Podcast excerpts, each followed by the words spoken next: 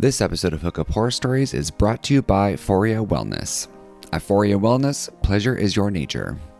Foria Wellness is passionate about innovation in the sexual wellness realm. They offer tons of products made from plant based ingredients specifically designed to enhance your sexual pleasure. From increased arousal and pleasure to aiding sexual and menstrual comfort, Foria's large selection of wellness products solve real challenges and deliver meaningful results. They are also innovative leaders, having invented the first ever cannabis and hemp based personal lubricants and CBD suppositories, which help address menstrual and pelvic discomfort. I absolutely love the CBD booty melts to help aid in comfort during spicy times with my partner. They also help with keeping things nice and lubricated.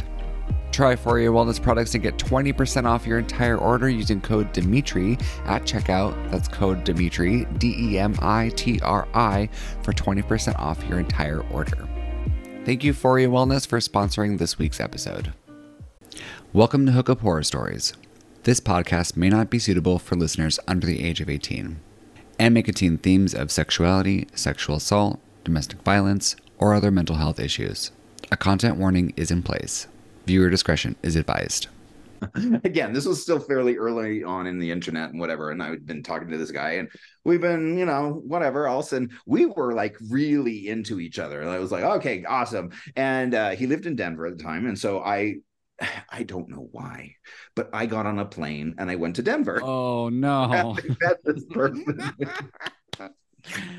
Why do people do this? Why do people think it's okay to like go like hop on a plane for some dick? Oh my god. but the sliding that pussy is a homicide.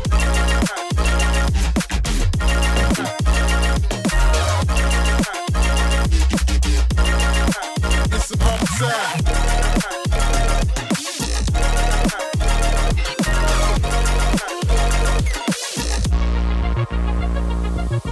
Welcome to Hookup Horror Stories, the podcast where we spill the tea on sex and dating. I'm Demitri Wylde, your resident sexual deviant. Today, I've got a very extra special guest deviant for you. I have author, real estate agent, and shamanic practitioner Dale Allen Rowse. Welcome to the show. Thank you so much. I'm excited to be here. I'm super excited to be here. Um, we've got a lot to get to today. Um, I'm just now being introduced to a lot of your work, but for my listeners, can you please introduce yourself to them? Sure. So, a uh, quick overview is I had a really big uh, theater performance background for the better part of 20 years. And when I stopped doing that, the last job I did was working for Celine Dion and uh, her Vegas show. And we did that and we launched all that. But that really launched me into a new world of creation. Uh, I left that show and went into real estate. I had a big, really big real estate career for the better part of 20 years because after you know dancing for a living, I was kind of you know tired of being poor. Starving artist really is, is a thing. so I got my real estate license, and and that was really interesting because in the creation of Celine's, like, because we were with like creating the show for nine months with Franco Dragone in his theaters. Um, and rehearsal halls and everything that he had in Belgium. Like he moved all of us from you know North America mostly um, over to Belgium where we lived. But it was having access to like a creator like that because he's the genius behind most of the Cirque du Soleil shows on the Vegas Strip.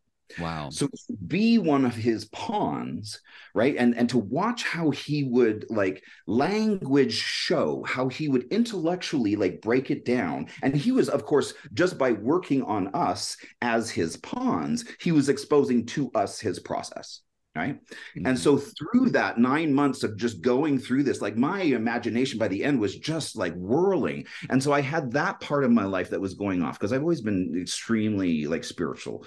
That's just always been kind of i felt like my calling which is why my really abusive christian upbringing was so painful to me right? Because it didn't make any sense. Anyhow. Same. yeah. So I flash forward to that and I left performing and I was having this real estate career but it was in the real estate career, funny enough, that I found spirituality. That is not a place that you expect to find like how to manifest things. But let me tell you, those real estate guys will do anything to get ahead. Anything. Oh my God. And they're having conversations about manifestation of their own lives. Like maybe it's not necessarily from a place that's totally like benevolent. sure. Self serving, right? probably. It's, very self serving, right? But at the end of the day, like they're actually doing the work. And the further that I got into studying spirituality and manifesting, the more I understood that you have to be actually pretty selfish because spirituality for me will always be a journey for one right? Mm-hmm. It's my journey. What am I doing? What am I thinking? How am I feeling? How am I vibing? What am I affecting this room with? Or is this room affecting me? Right. So it was there in the business world that I really kind of discovered manifesting as a spiritual principle, right? Because the, right. the the spiritual principles through Christianity that I've been introduced to were very punitive. But there was this other branch of kind of spirituality through the whole you know, Eckhart Tolle, you know, vibe and everything. The secret. Yeah, I mean, we were we were doing all that, right? And uh, but it really piqued my interest. And so I kind of started chasing that more and more up until I got sick. When I got sick, I was extremely successful. I was doing the real estate deal. I was training 450 agents. I was the top of that whole like real estate like brokerage firm. I was like I was running the place, right? Mm-hmm. And I was sick and I was unhealthy and I was miserable. I don't know if you've ever been in a real estate transaction, but it is terrible. right? There's so much that goes into it. Like I, I watched Selling Sunset. Yeah. They're always talking about falling out of escrow, and it's like the worst thing that happened to him. Right. Yeah. It's so stressful. Right. But that was my life 24 seven that I was just gobbling up was just stress, stress, stress, stress, stress through mm-hmm. real estate transactions. But I was willing to do the deal to make money because that's what I thought we were supposed to be doing in order to, you know, live a successful life and be a good person. Anyhow, so I got sick best thing that ever happened to me. really? yeah. I came down uh, with uh, it's a condition similar to MS and Parkinson's. There's three big movement disorders that are Parkinson's, MS, and dystonia. Mm. Dystonia is the one that I had, but I didn't know that um, dystonia is the only one out of those three that won't kill you, right? Wow. And so when I got sick, I totally thought, oh, this is how I go out. This is the end. This is, I can see the event horizon of my life. Again, best thing that ever happened to me. Right. Because it really makes you take stock in what are you doing with your life? Why are you here? You know, like your previous um, podcast guest was talking about after he survived cancer, you know, that he had things and that he wanted to do and he was disappointed in life. If this was all that was he had, it would be a big disappointment.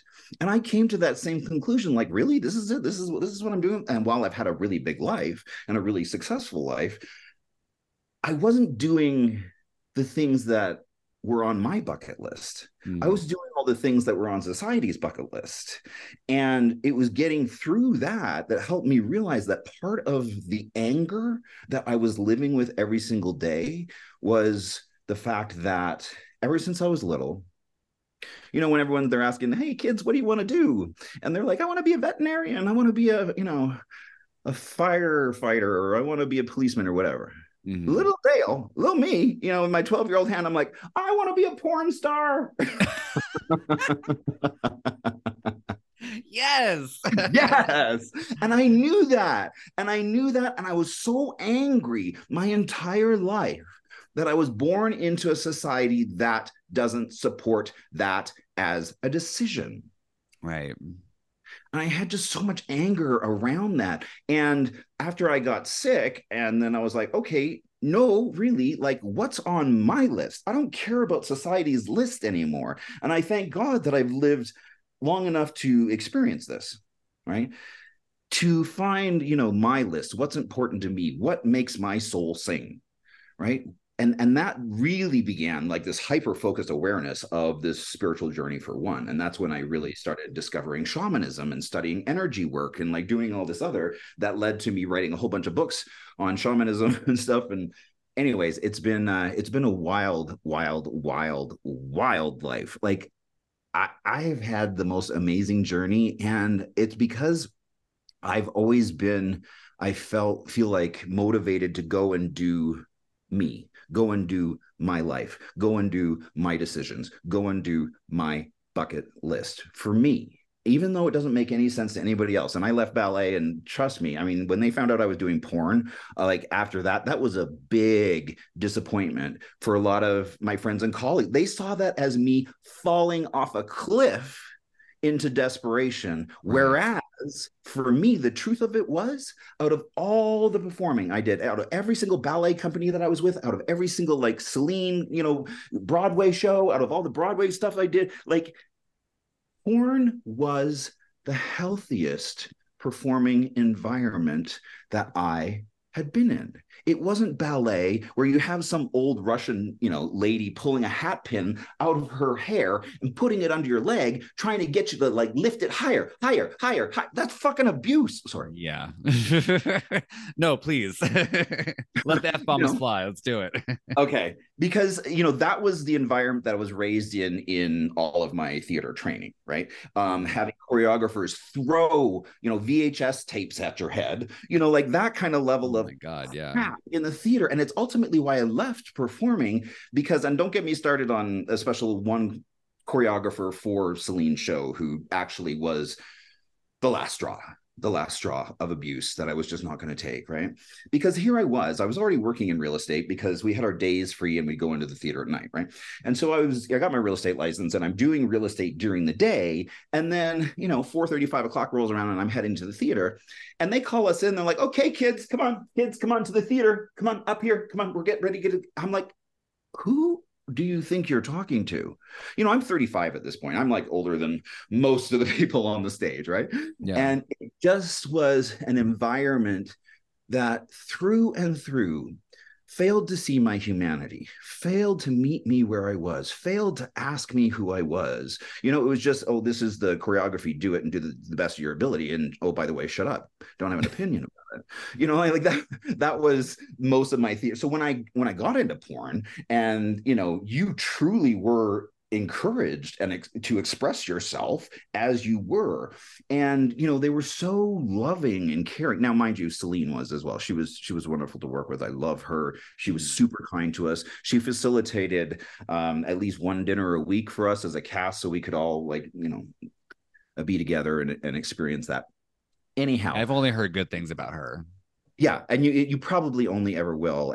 It's funny though. Her and I share the same neurological movement disorder. I was diagnosed with it in 2014, and then she just came down with it a few years ago. She refers to it as stiff person syndrome, which is the kind of layman's term for generalized dystonia. Yeah. Right. So, anyways, it's weird. It's weird that she's the only other person in the world that I know who has it. And I'm like, because we moved into that theater when it was still off gassing, who knows what? I don't know. yeah, yeah. But it's just, it's, it's, it's beyond strange that her and I are like both have it. Anyhow, doesn't matter. Um so you know that was that was my entree into discovering myself as a porn star. And this was back be way before you know onlyfans. It was not cool. Yeah yeah. accepted. This was this was you know like jumping off a cliff. But again i was motivated by the experience of what is written on my soul. What is it that i'm here on this planet to do? And that's what i went and did. That's amazing so let's let's jump backwards a little bit here. Sure. Um, so real estate, you you you kind of changed from you know doing the, the whole Broadway, the whole like Las Vegas show. Well, number one, let me ask you this: yeah. I'm going to be in Las Vegas in two weeks.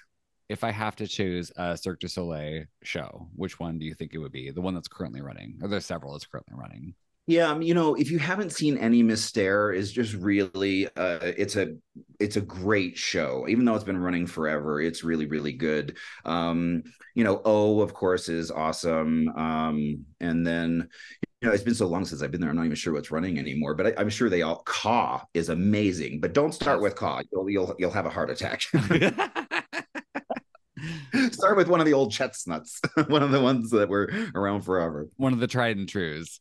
Yeah they're all good. They're all great. I mean, they're really a lot of fun. Okay, so yeah, you have you, you have a very uh, storied history, and I I love that about you. It's very it's very interesting, wide ranging. Um, I wanted to ask you a little bit more about your neurological illness, dystonia. Yeah. When yeah. you found this out, because like when I found out that I had HIV, that was kind of like my setting off moment for like what I wanted to do with my life. It was like, what's what's going on? What do i need to accomplish? How do i get better first of all? And um you know it, it was kind of like you see like you said you see like the, the the final. You see like you see the end basically. It's like okay well what do i need to do before i get there?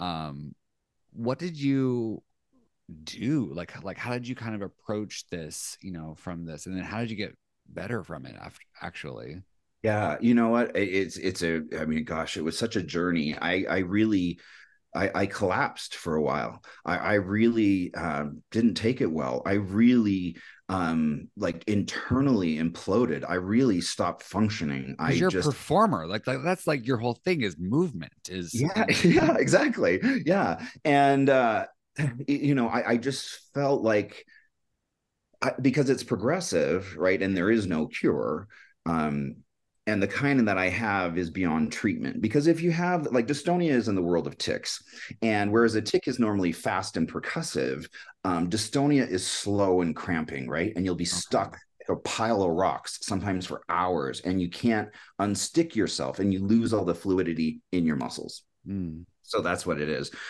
So, anyways, when I first when I first discovered it, I was like, "Oh, I'm this is how I die," and I didn't really know what to do with that. And I didn't find the fight to push against that news at first. And I, I really went down into a dark spiral for for a while. Like I kind of just I stopped functioning for for a bit and I was just extremely depressed. Um, but you know, out of that, um, turns out you can write a damn good story. yeah. you know, because I was learning so much and I had to like excavate all of these feelings that I was having. And the the best way I found was like, okay, why do I have this? And so I started writing my life story, but placing it on a fictional character. And through that process, I was kind of able to address my problems, but from a kind of third party perspective, right? By placing my problems on a fictional character in a story. Mm-hmm. I was able to work around that and discover the gems that are found there. And that's the thing that really pushed me into my spiritual work. It was okay, I've been given this thing. What am I going to do with it? Like, why? And I was determined to write a book where dystonia was going to be my main character superpower. And I didn't know what that looked like, but I knew that his saving grace was going to be dystonia. And so let me tell you a little bit more about dystonia. Dystonia happens in two ways. It happens in the physical, where your body's cramping and you're like, yeah, uh, mm-hmm. can't move, you know. But then it also happens neurologically because it is a neurological movement disorder. It's a problem in the brain that affects the body, mm. right? So it's a brain condition.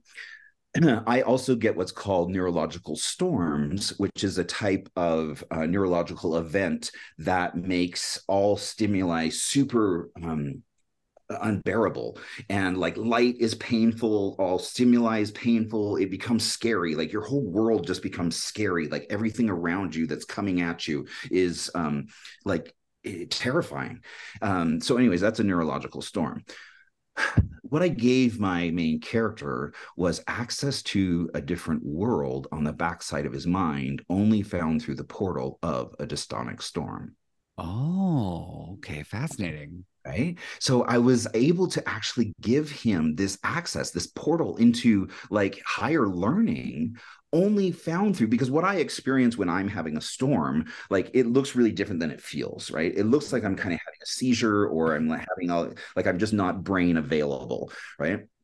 Um, but what it feels like on the inside, oh my gosh. And I think that that's what people are so fascinated about with my books because whether it's me being raped or me going through a neurological storm like i'm all telling it from first person like this is what it feels like to have this happen to you mm-hmm. right and in doing that it was like the greatest gift I'd ever been given because suddenly I'm a writer of things that people are responding to in a really big way because it's written from such a like you know actual account of what happens right? And so whether it's people who are also struggling with other you know types of issues or you know they just are needing help or whatever they're feeling powerless um, because that's where the whole adventure really happens for my main character I call the books kind of they live at the intersection of Fight Club and Conversations with God right? Both of those books happen in the head in the mind right? They're a very heady book. They, it's mm-hmm. really a psychological kind of thing and that's where my books live as well is very much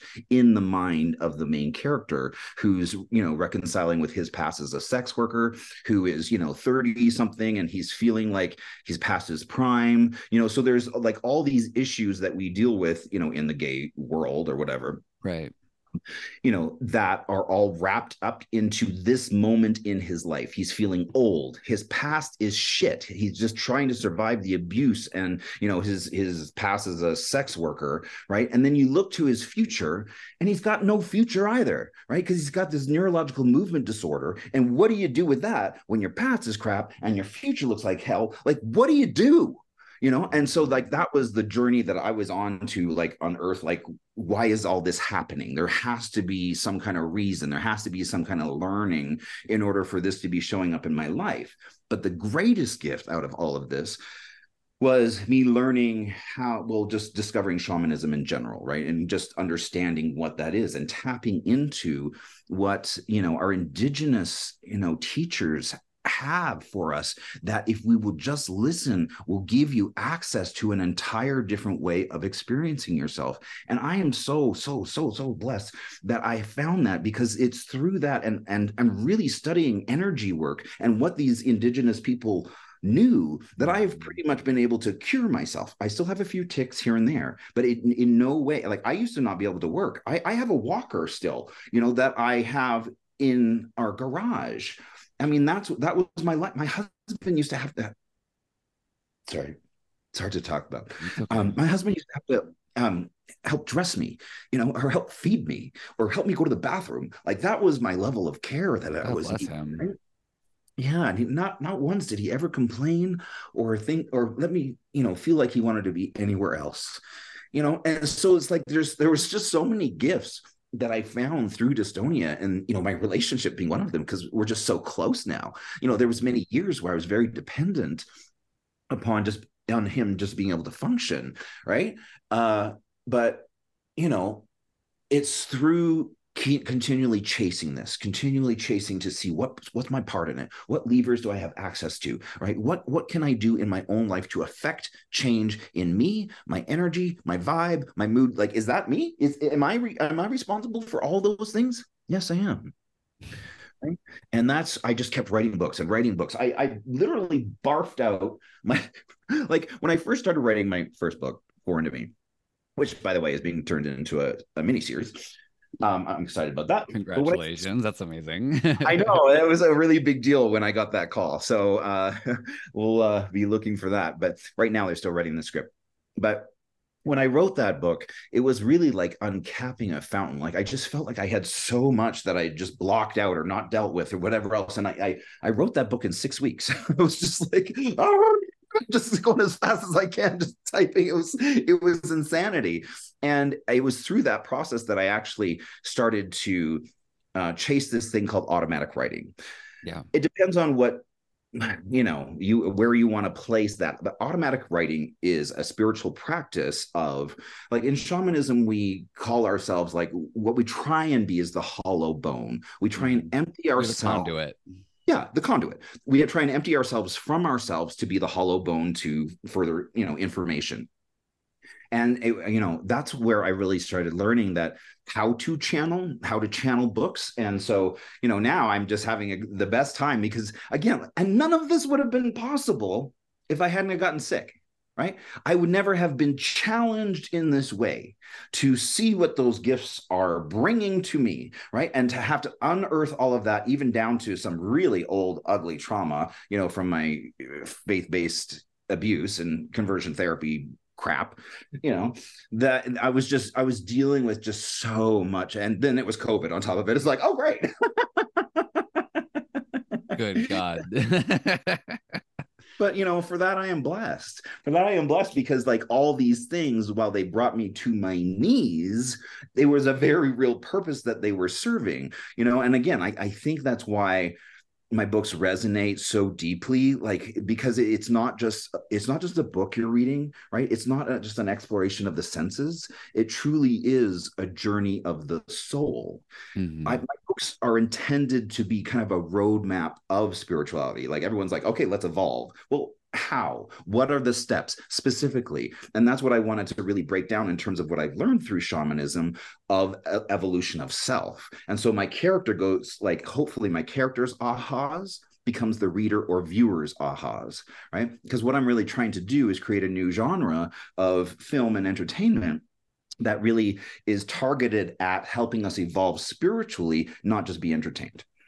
Yeah what I find what I find most fascinating, I think, from just hearing your story is the fact that you have you had this neurological issue that prevented you from moving, and that was like your whole thing is movement uh, right. as a performer. Then you were challenged in order to overcome this. That artistic part of yourself still needed an outlet. Right. So you dove deeper into like your spirituality you you figured out a way to be creative in a way that didn't require much movement. And that's what i think is the most it, it's literally like the um oh god i'm gonna ruin this. I, I always forget like the really great parts of my my my spiel whenever i um it's like the um tenacity of the human spirit. Right.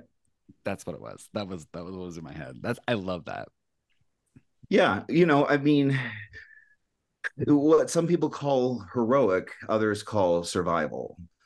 You know, like you just right. you have to do something with what life has dealt you. However, what I've learned through this work and the point of my books and the you know evolution of spirit that I teach in both you know my practice as a shamanic practitioner and with clients is that you're in charge of that.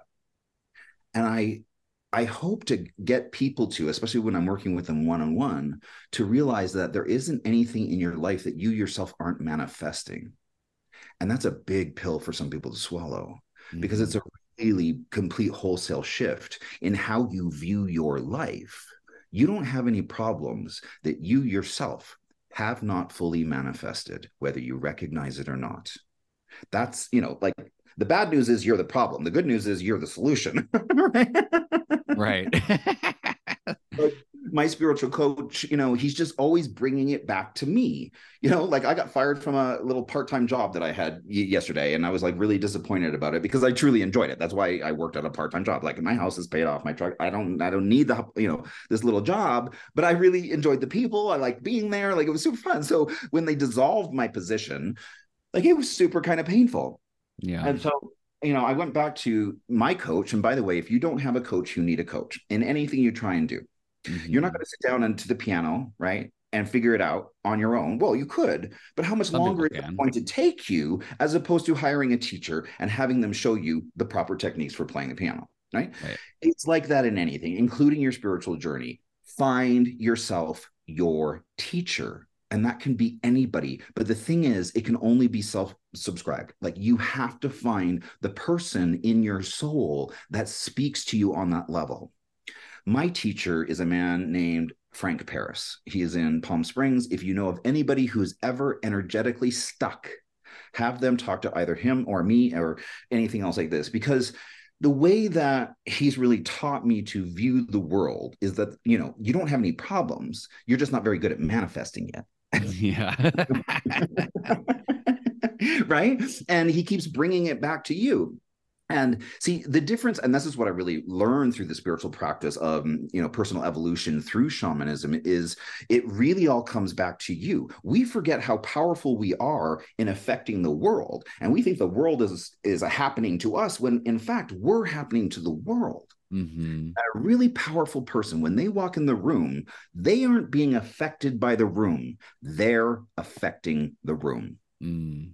That's where personal power lives, right? And it's all self prescribed right so uh, whenever i'm working with someone and i try and get them to that place of okay you know you don't have any problems you're just not very good at manifesting yet like let's take a look at that why why is this here in your life why have you called this into being right?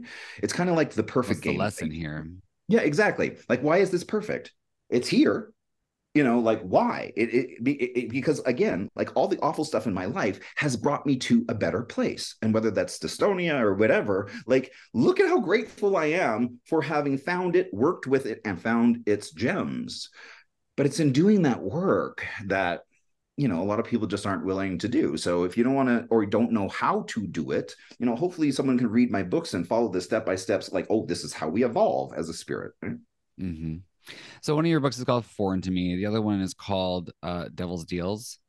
So we have uh, book one and two in the trilogy. The first one is Foreign to Me, and the second one is called Broken Like Me, which really deals with a lot of my religious upbringing and okay. escaping that whole ideology. Um, so that's the third book will be out in the next uh, few months and then I have um, a series. So that's the trilogy, and then I have the series, which is loosely based on the life of Nikolai Tesla, uh, but it's told from the perspective of his secret lover, uh, Melvin Vaughn.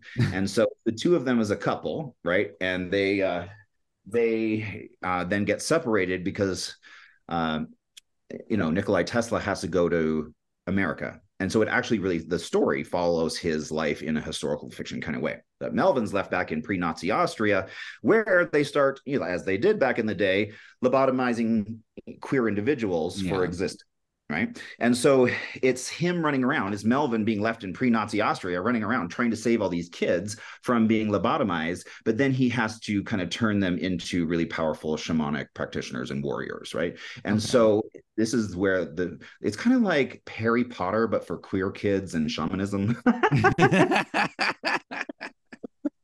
I'm into that. I'm into that. yeah, yeah. So, but it, it's the actual lessons of shamanism. I'm not just talking about magic. I'm teaching magic, the magic of shamanism, the, the wisdom of, you know, the elders and ancestors, you know, who lived on this land before we did. Um, and then in book three, it, it becomes even more heady, like, because it really is like, well, where does the warrior live? And it's all based off of the quote that it's better to be a warrior in a garden than a gardener in a war, right? Mm-hmm. So this book is called Where the Warrior Lives, which is, of course, in the mind. And then the last book is Christian's Rapture, because I wanted to really kind of play with the, you know, Christian rapture idea. But Christian is one of the main characters, and it is discovered that this individual is, um, you know, actually transgendered.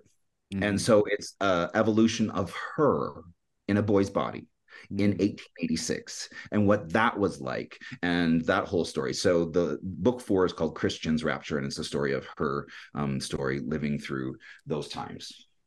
That is so brilliant. And another interesting thing is you know you're doing what the shamans did which is storytelling. And yeah. it's that's what i think is most kind of mind boggling right now is how kind of full circle the all this stuff is like intertwined you know yeah. Yeah. No, because I mean, a lot of people don't understand the full definition of what is a shaman. A shaman is the doctor of the soul. Yeah. But then it calls into, well, what's the soul? The soul is the energy. It is the part you can't see when you open the body, yet it is the part that makes the body work, right? It's the things that makes hearts beats for an entire lifetime without question. You know, it, it's that source, that power that we are the doctor of, which ultimately, if you really break it down, is just energy work, right? Mm-hmm.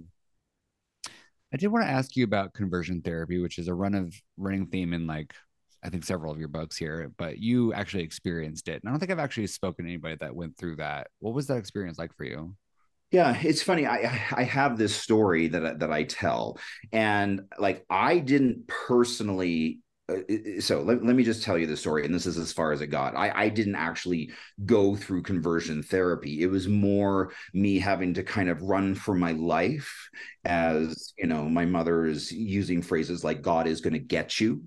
Oh, um, you know, as I'm trying to, you know, escape not being institutionalized against my own will. Like I was terrified. I, I, like, I was, I was okay with me. They weren't, you know, and it was just that powerlessness of, and and then just having to flee, like your your your family home to not be institutionalized. Like, how is any of this okay?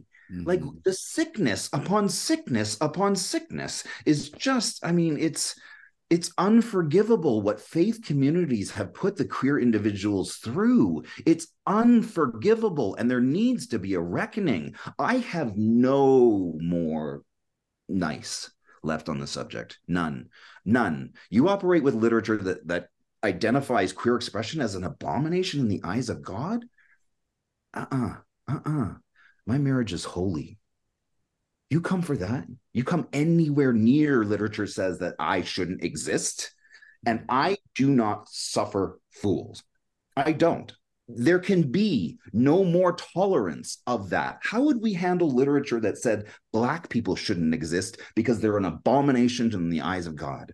How would we handle literature that said Jews shouldn't exist because they're an abomination in the eyes of God? It's insane to me. It's insane. And, and we can no longer just be passive about it, right? Tolerating bigotry is bigotry.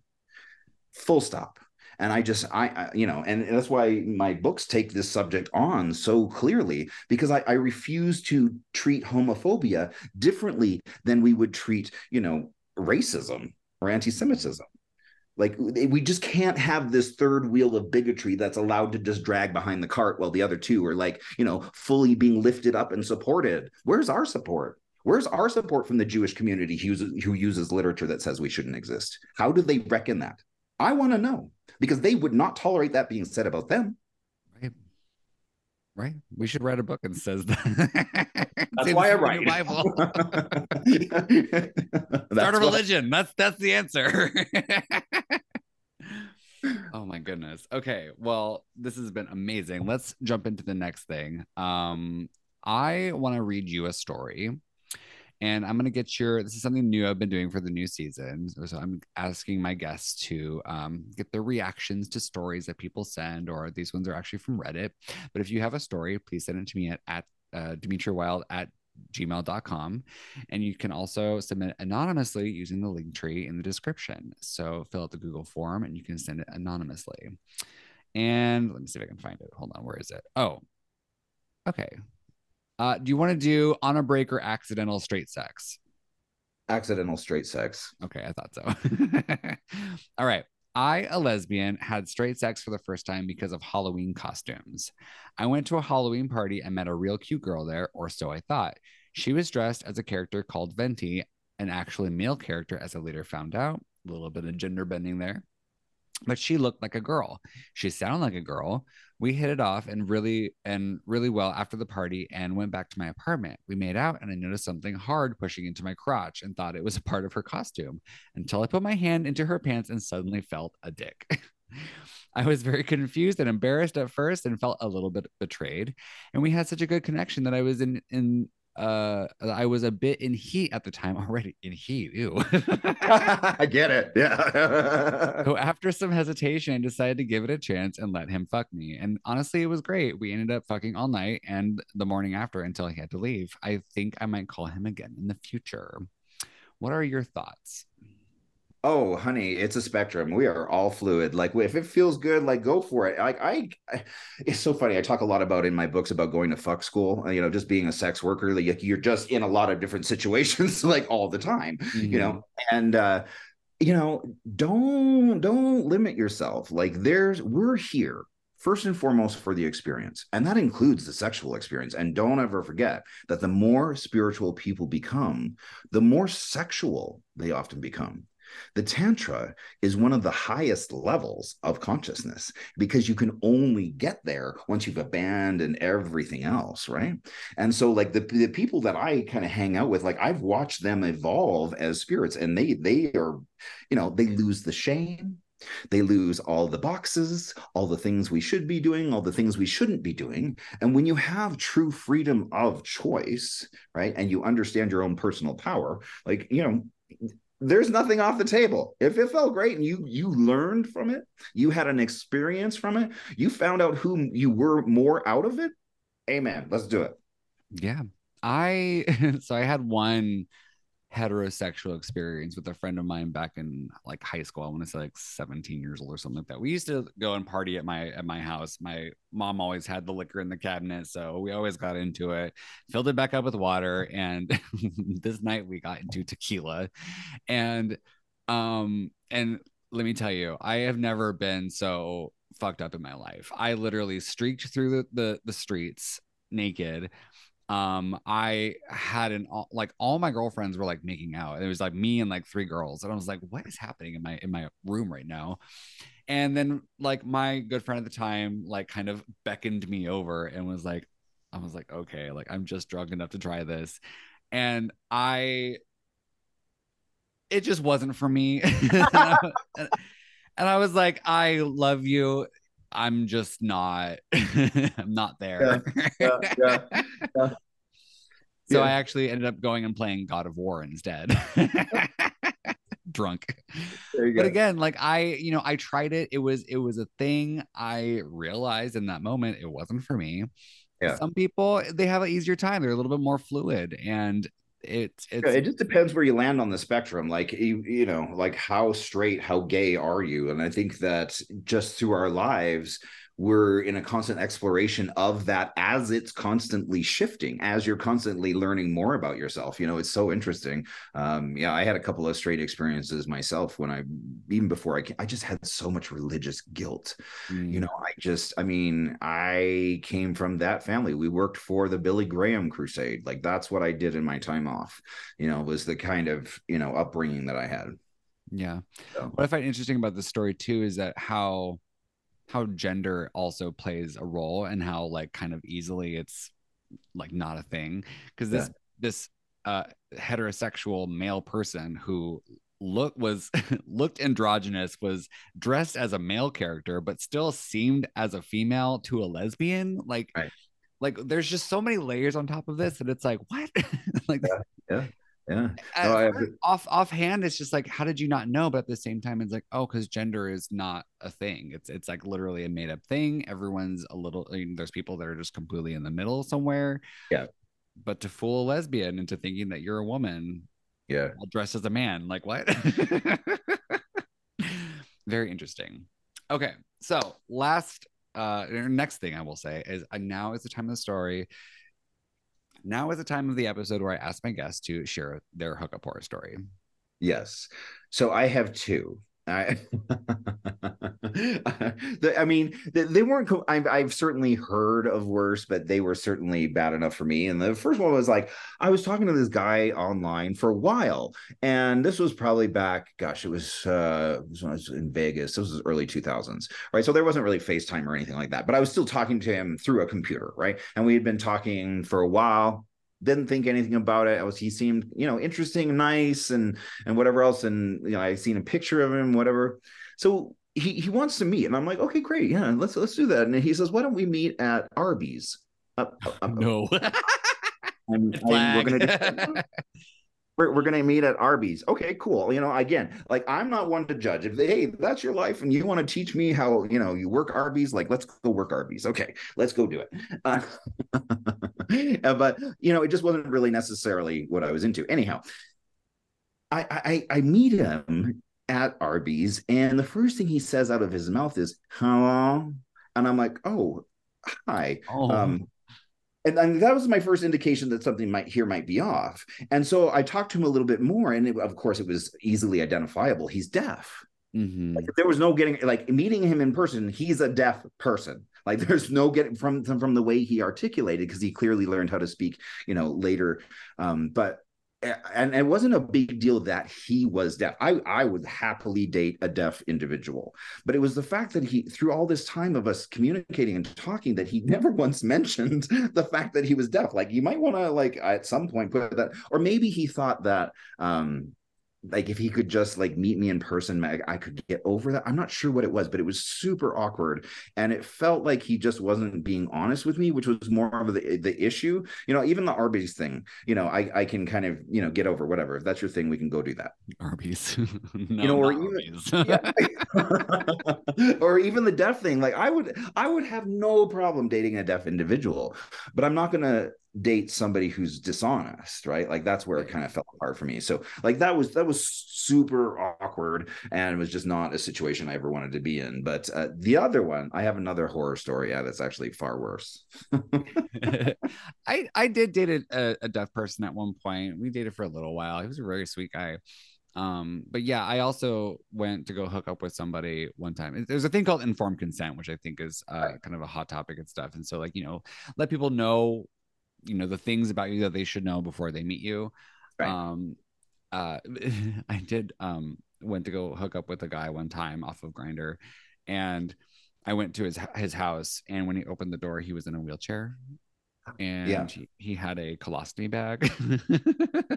It kind of felt somewhat similar, yes. yeah so i was like um well this was the you know this was uh not what i expected you know and Uh-huh. also he was like Uh-huh. very attractive I, I i will say he was a very attractive person and the Uh-huh. pictures that he sent were only like waist up you know but it's it's funny interesting having gone through dystonia and having been having lived a life of being severely handicapped myself now you know and and when it was at its worst um like i had this one time where like i have this t-shirt that my niece gave me and that i love and it says i am awesome so I happen to be wearing that T-shirt, and normally, like, I'm a big strapping guy, you know, who looks like they can, you know, you know, beat you in CrossFit, right? Like, I Mhm. just, you know, I, I look okay.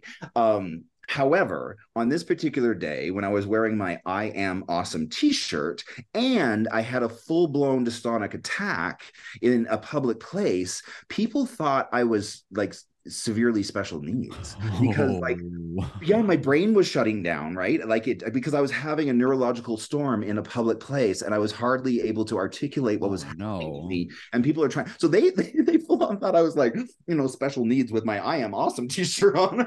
I was like oh wow this is a really interesting experience to be handled and cared for by strangers who don't know that I like give me a few hours I'll be okay. Like they Yeah. they thought I was you know permanently like and seriously disabled. And so it was really interesting um to be kind of like on the other side of that. It gave me so much more. And again like dystonia has only brought good things into my life Mhm. the level of compassion that I have for people who live on the other side of okay like I Mhm. get that, you know, because I, I lived I lived a life um where I was I, I mean I, I had to be home most of the time. I was not well enough to leave the house. You know, I was I was I had my walker and I could get around, but you know, it was it was really bad. Um, and it wasn't really until I abandoned Western medicine and started finding solutions for myself that I started to get better. But I had to take that care and that responsibility on my own shoulders. I couldn't leave it up to the doctors or anybody else. I was going to I was determined to go after and find out what was wrong with me.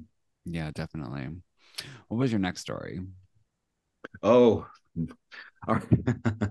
Again, this was still fairly early on in the internet and whatever. And I'd been talking to this guy, and we've been, you know, whatever. All of a sudden, we were like really into each other. And I was like, okay, awesome. And uh, he lived in Denver at the time, and so I, I don't know why, but I got on a plane and I went to Denver. oh no I met this person. Why do people do this? Why do people think it's okay to like go like hop on a plane for some dick? Oh my god. no, because like, and I hadn't even set it up where I was going to get a hotel and we would meet and go for a show or something. No, like stupid. Like I was just going to go and hang out. But like again, like the one that you know it that would be okay for, but not just a rando.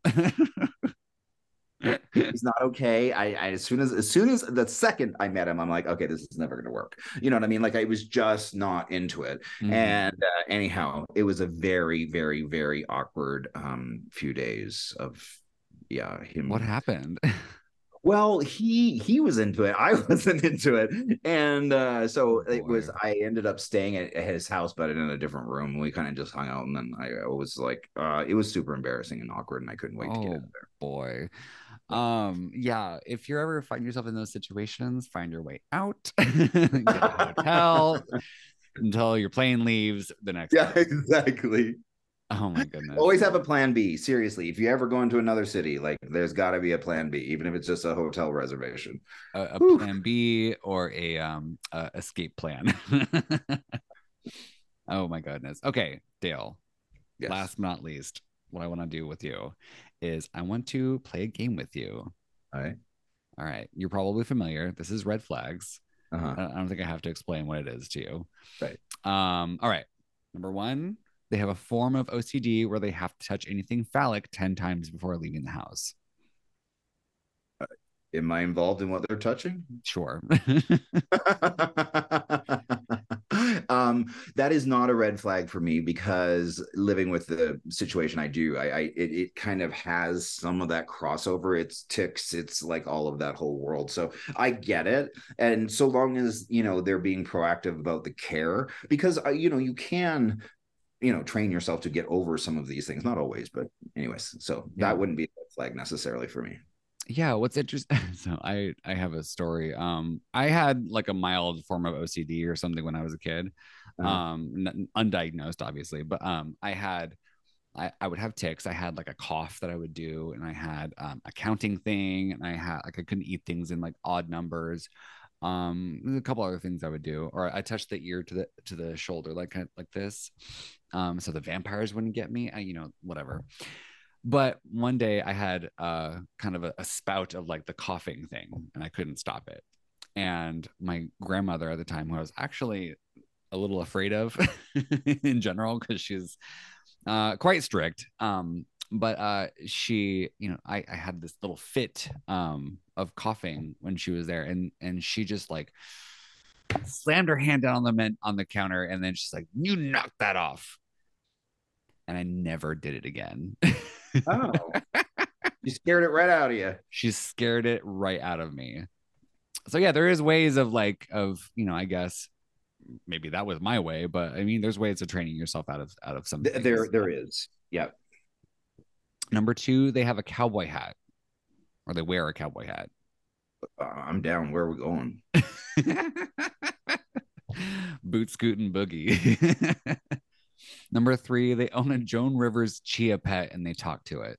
Oh, red flag. Why? that crosses the line for me. but it's Joan Rivers. talking to it as an adult. what if they have like all of her like you know one liners or whatever and memorized and they just give them to the to the chia pet never mind i don't know it's stupid it's just so stupid i'd be like oh that's kind of a cute quirk i guess I don't think it would be a red flag for me.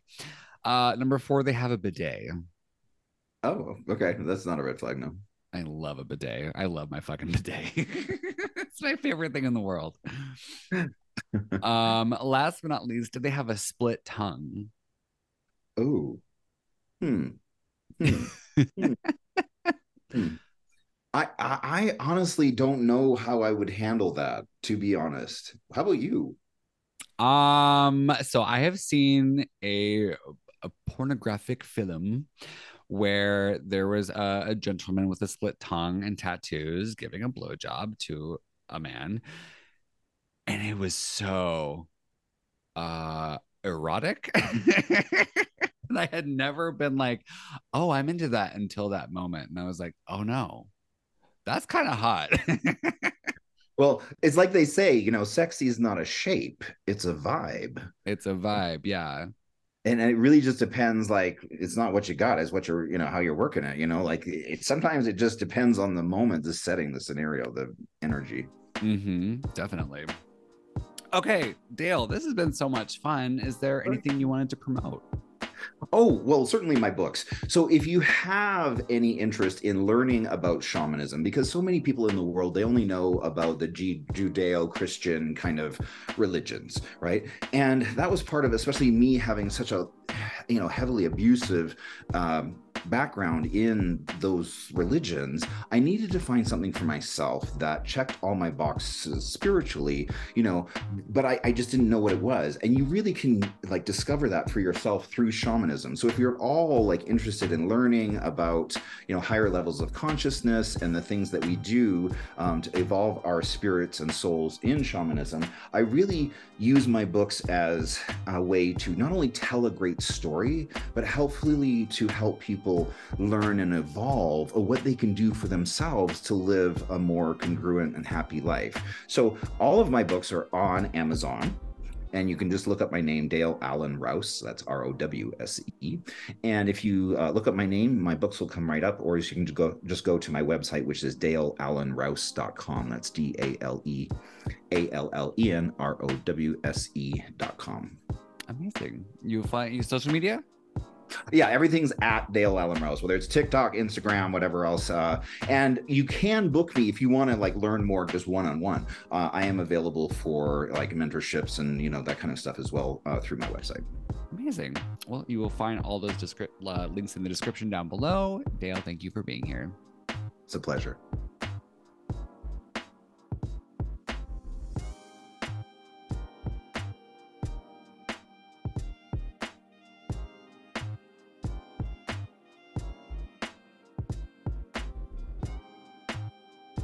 Thank you to my guest for joining me in this week's episode. Be sure to check the episode description for all their information. If you enjoyed this episode, please take a moment to leave a comment and a five star review on Apple Podcasts or Spotify to help out the show. Send me your horrible hookups, your dating disasters, and your spicy questions to hookuphorrorstoriespodcast at gmail.com. Subscribe to my YouTube channel for video versions of this show and a ton of other cool content. My blogs, The Deviant Diaries and A Deviant's Guide to Sex, can be found on my website at demitriwylde.com. Support my work and get early access to my videos, podcast episodes, and exclusive content. Check out my Patreon, patreon.com slash demitriwylde. Also, follow me on Instagram. I am at demitriwylde underscore. Oh yeah, and one last thing. Thank you for listening, and stay deviant. Remember, subscribing might not be worth it, but it's also not optional. So just do it.